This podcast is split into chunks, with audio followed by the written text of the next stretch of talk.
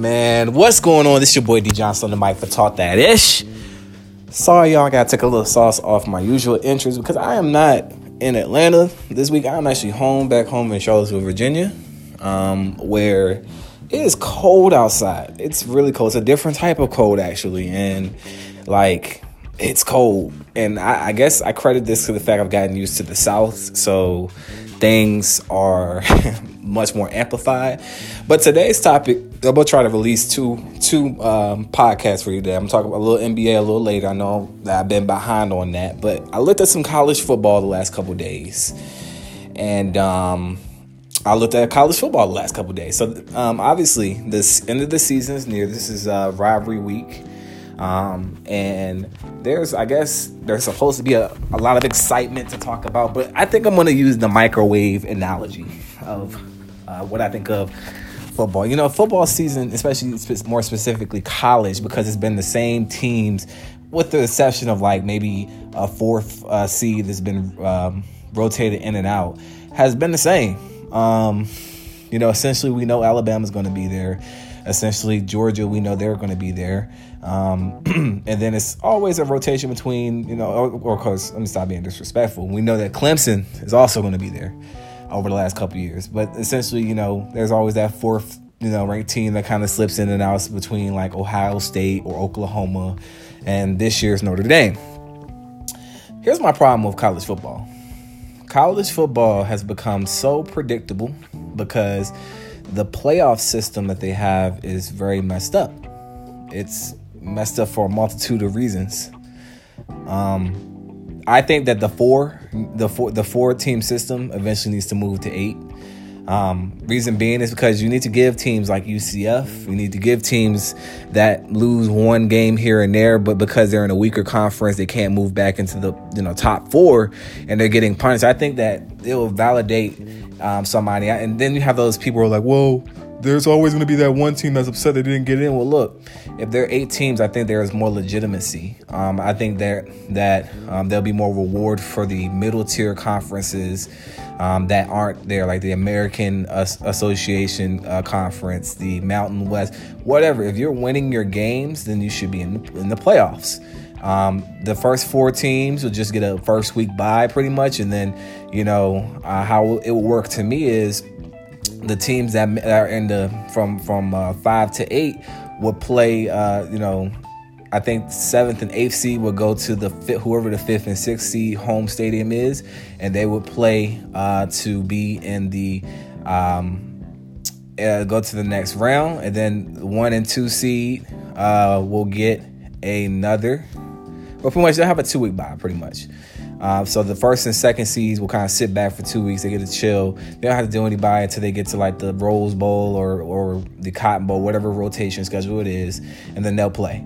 And then they'll have they'll play two games and they'll have the advantage of kind of sitting back and watching. That's that's that's the benefit of doing it. But you got to add some parity because I'm looking at these games. I, I looked at the um, at the Auburn and Alabama game. Now Alabama's just been Alabama for the last seven years. I think since Urban Meyers has been there. I think I honestly no more than that. Urban, uh, excuse me, not Urban Meyers. Uh, Nick Saban has been at Alabama for now since what 2007, 2006.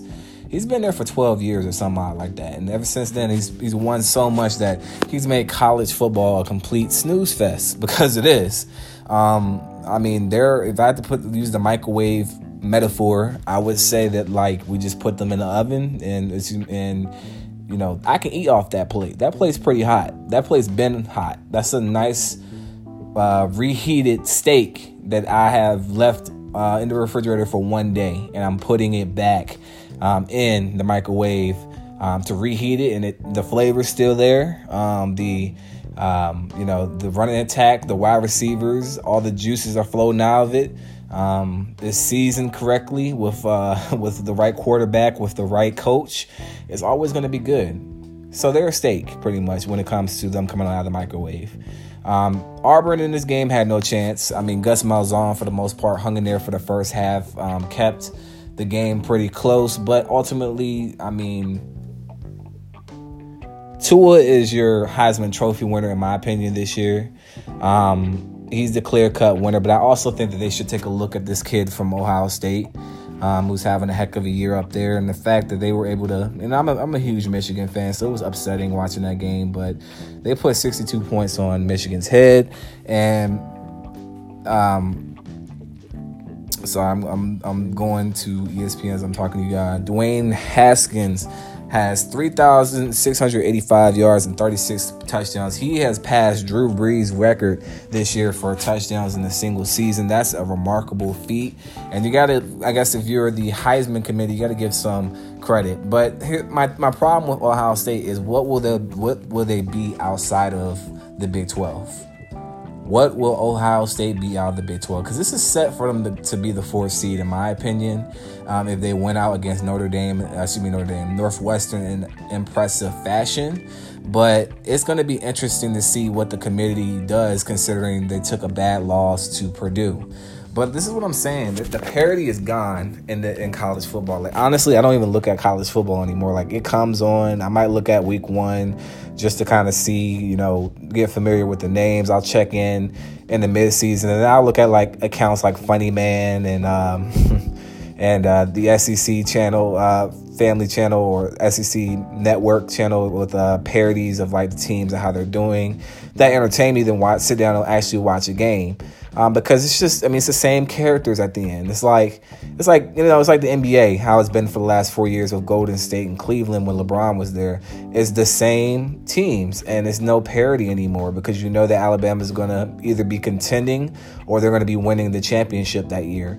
And it's it's it's pretty interesting. I mean now every now and then you have a Clemson, you have a uh, Georgia that comes along and um, and it, it, you know they'll they're able to kind of get over the Alabama hump and knock them off. But it's just I think that that teams this this playoff system has got to eventually move to an eight game series. Um, you know where you have eight teams or ten teams or however you want to do. They got to figure something how to expand the playoffs because if you know you're getting the same you know audience there and you're kind of you know not looking at the UCFs and. Uh, you're not giving credit and the benefit of the doubt to uh, teams like uh, let me go let me go down here. Let's see who was okay. You have Notre Dame at number three. You have Alabama at number one. Uh, Michigan is obviously going to drop from number four. Let's see how far they drop. LSU, um, even though they're not going to you know. Um, even though they're not going to win their division, I still think, thought that they played really well this year, and I was really happy with what they did. They beat Texas A&M today. Um, I think they should be uh, they should be arguably you know, given another chance because this is all about solidifying the best team um, in college football. And I don't think that the best team is always there. Hence, uh, the Ohio State game last year, where Ohio State had no business being there. And in my opinion, Notre Dame has no business being there. And this is no offense to any Notre Dame fans, but who has Notre Dame played? Who has Notre Dame beat? I, when you look at the ACC, they scheduled the most weakest ACC schedule I've seen. You scheduled Boston College, I believe. I mean, they're not a slack over, but they're definitely not able to challenge a Notre Dame team. Uh, you schedule a Virginia Tech team that looked very suspect for the most part. They're going, they're sitting at five and six. They were four and six at the time. Pretty much a rebuilding year for uh, Virginia Tech. They have a lot of freshmen on the defensive side of the ball, um, and you scheduled a. Um, a Wake Forest team who's you know they're more of a basketball school than a than a football school in my humble opinion. Um, they had a breakout year every blue moon, but it hasn't been enough for them to be considered a football powerhouse.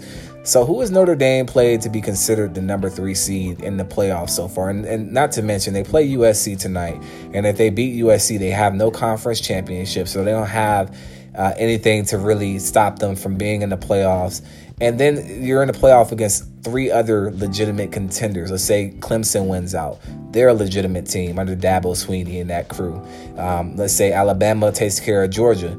Uh, Nick Saban has been doing this. He's lived in the national championship the last 12, 11, 10 years, however long he's been doing this. And you and last time that Notre Dame played Alabama, they got 42 put on their head in 2012. It was 42 to 14. That was a snooze fest, and it wasn't fair to the fans because we felt like, oh man, there was that wasn't the team that should have been facing Alabama. And I think we're doing this all over again because the whole playoff system is determined on your, the strength of schedule and your quality of opponent. So if that's the case, then why is why is Notre Dame ranked number three, considering they've not really played a hard schedule. I mean, I think they played what Stanford. Um, Stanford was iffy. They're not the same Stanford of old. Um, who else? Uh, what they they struggled against Navy and Vanderbilt this year. I mean, come on. Notre Dame clearly doesn't belong in this conversation um, in the top four. And I think this is why we're missing the mark. I would put a UCF in there because UCF has had a two year winning streak. Um, they face Memphis next week. If they can, you know, hang on despite the injury to their quarterback, I think they deserve to be in the playoffs. And this is why I'm saying they should consider either expanding it to six or expanding it to eight. Um, I think six will be a better situation because you can give the first two seeds a bye, and then the uh, three and four seeds are playing in the first round at each other's stadium to, to see who gets into the uh, to to face the number one or number two seed, and you do it that way. And I think that'll be better because you'll you're not you know you'll have more variety, you'll have more suspense, and you might even be able to get more parity in the college football. Um, and so I, I, that's my opinion from the national perspective and stuff like that. So obviously, me being from Virginia, um, I grew up on UVA football. Um, UVA played Virginia Tech yesterday, and man, I was really upset at this game because Virginia did everything they needed to do to win. And let me tell you a little bit of background on Virginia. Uh, UVA has kind of been they haven't really been a bas- uh, a football school like that since Mike uh, t- Mike London took them eight and four. I think it was like 2009 or something like that. That was the last good year they've had. Ever since then, they've uh, they've had some good years under the new coach Mendenhall. Um, you know, he's taken them to the uh, to a bowl game the last couple years, but they've always never been able to get over Virginia Tech. I think they Virginia, last time they won against Virginia Tech was 2003. The last time they won in Blacksburg was 1998. I was um, four years old when they won in Blacksburg. So this team had the opportunity to do it this year because Virginia Tech is not as good as people as they were advertised. A lot of people are screaming for the coach to be fired, and right on cue, UVA makes a a bonehead decision. And let me I'll, we'll go into some points of emphasis of my takeaway from the game, but they give this game to Virginia Tech. They just gave it away. Virginia Tech did everything they, they wanted to do to lose this game. And when I looked at the game, I was frustrated because I'm sitting here saying, you have four minutes left in the fourth quarter. Run your offense. That's what I was saying the whole time. Do not play conservative. Do not play not to lose because that's a recipe for a team that has a winning pedigree for so many years to come back. That, when you know how to win, when your program is known for winning, you do not, under any circumstances, play that team to to to, to not lose because nine times out of ten they're going to come back on you and you're going to lose that game. And that's what happened to UVA. You, even when I felt like they were ahead, there was always that gut feeling that said these guys are that still have Virginia Tech in their heads they're going to make a, a, dumb decision that gives the ball right back to Virginia Tech, and it they, they uh, Virginia Tech um, got UVA off the field in a three and out situation, and Virginia Tech was able to march down the field and score the tying touchdown.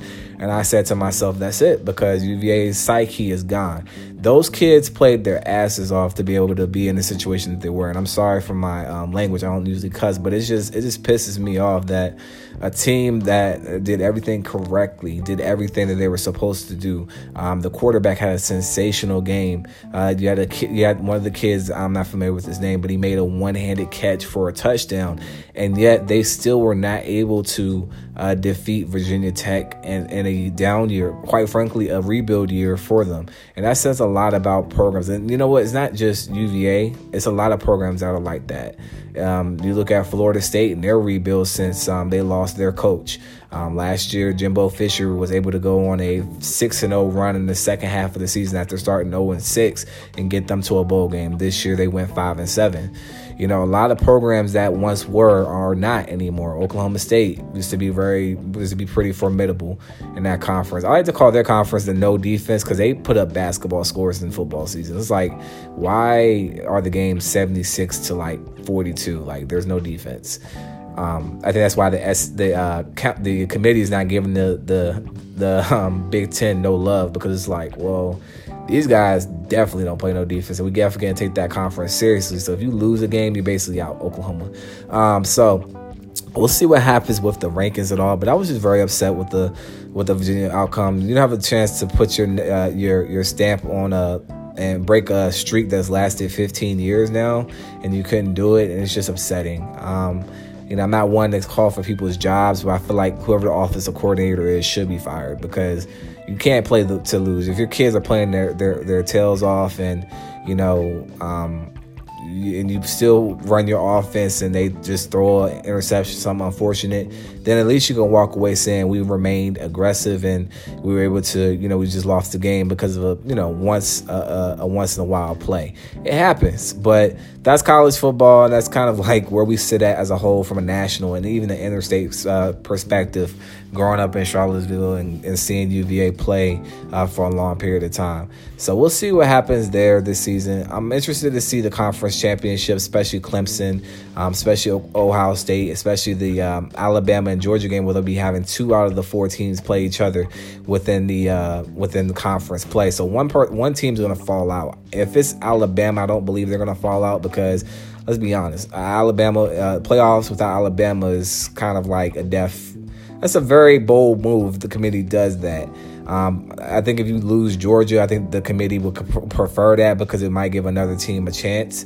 Um, but you know, pretty much if Notre Dame handles its business tonight, I think they're going to be in good shape to go into the playoffs. You know, I don't think they deserve to, and honestly, I think that they'll they'll they're going to be a major underdog. Now, I'm not going to go on the limb and say, oh, they're going to get blown out if they got to play if they uh, maintain that third seed. Um, I do believe they, if uh, Georgia wins, I think that Notre Dame will go to two, um, being the uh, only uh, um, undefeated team left. Um, and I think if, depending on the matchup, um, you know, they might be able to advance. But I do think if they advance, and I mean, you might as well hang it up. uh, but you know, I think if they advance, they'll be playing Clemson um, or whoever the case may be um, in the um, playoffs as a whole. But I just don't believe in, in, Notre Dame. I don't believe the hype up there. I don't know what it is about the northern schools doing the playoffs when they got to play the southern schools. This is like they get blown out. And I mean, I think the Big 12 and like Pac 12 have like the worst bowl records. I think the Big 12 kind of picked it up last year. But traditionally, since I've been watching, the Big 12 has kind of been the step over conference, and the ACC, SEC have kind of been the more the conferences with the most draft picks, uh, with the um, with the mo- most bowl wins and bowl appearances. So they're dominating as a whole. Um, so it's interesting to see. I saw a couple of the rivalry games. Congratulations and shout out to Vanderbilt for making their first um, bowl um, in a while. And shout out to my brothers alma mater, Purdue. Um, they made their, uh, they got to the six and six mark and qualified for a bowl. So the middle tier teams, the lower tier teams are starting to improve. Something I think that's exciting. Um, I do think once Drew Brees' career is up, I think I'm calling this now. I think that Drew Brees is going to be the head coach of Purdue University and he's going to make Purdue uh, football great again. I really do believe that, and I think if the if Purdue does go that route, um, then they're going to be the team to beat in the distant future in the Big 12, in my opinion. But let's see if they do uh, hire that. I wouldn't be surprised because he's a relatable quarterback. He's a quarterback that everybody's grown up on. If you even if you haven't seen Drew Brees, you know Drew Brees. You've heard his name. You know what he's all about in New Orleans. You know his winning attitude, and I think he would make a great coach for the Purdue Boilermakers. That's his alma mater. Um, he went to school during my brother's time, so the early 2000s. And I mean, you look how he's tearing it up at the age of 39. I mean, obviously, I think he may have like, he may play until he's like 40, 41, I believe. But um, we'll see what happens from there. But otherwise, like I said, that's really all I got for the uh, college football. I'm gonna come right back at y'all with some NBA talk in just a second. So just sit tight. I'm gonna work on it right now. But that's this has been talk that ish the college football edition with your boy D Johnson on the mic. I'm not gonna say I'm gonna have any conference, you know, follow up. We'll see how I feel about that. Um, I know the uh, SEC championships in Atlanta. That'll be in my town, my, my city, uh, when I go back. So if I feel like talking about it, I'll come on and talk some college football. Elsewise, you might hear a recap of how bowl season is going. Honestly, because that's where like really where I'm at with this uh, college football. I really don't like talking college football. I think that NFL and college football kind of flips back and forth during the regular season for who is the most exciting. And I think this year is the NFL. Um, now that you have the Browns winning, and now that you have uh, more tougher route any given Sunday now versus how it is in, on Saturday, where the ranked teams, the top tier teams, there's been no change of the number one spot throughout the season. No parity, no what ifs, no this team's on the come up, nothing. They, this has been the same old, same old. But um, yeah, y'all, that's gonna do it for Talk That Ish for right now. I will be right back in just a second with some NBA hot takes for y'all. I know I promised you that we're on uh, game 20 or 19, so I'm gonna give you some reflections about how I feel about some of these teams score wise and um, how they did yesterday in the game before we're gonna cover all 30 teams. So just sit back, relax. I should come out that with that in the next 20 to 30 minutes. So look for that. Elsewise, sit tight. Love y'all. Stay peaceful out there. It's your boy D Johnson on the mic. Talk that ish.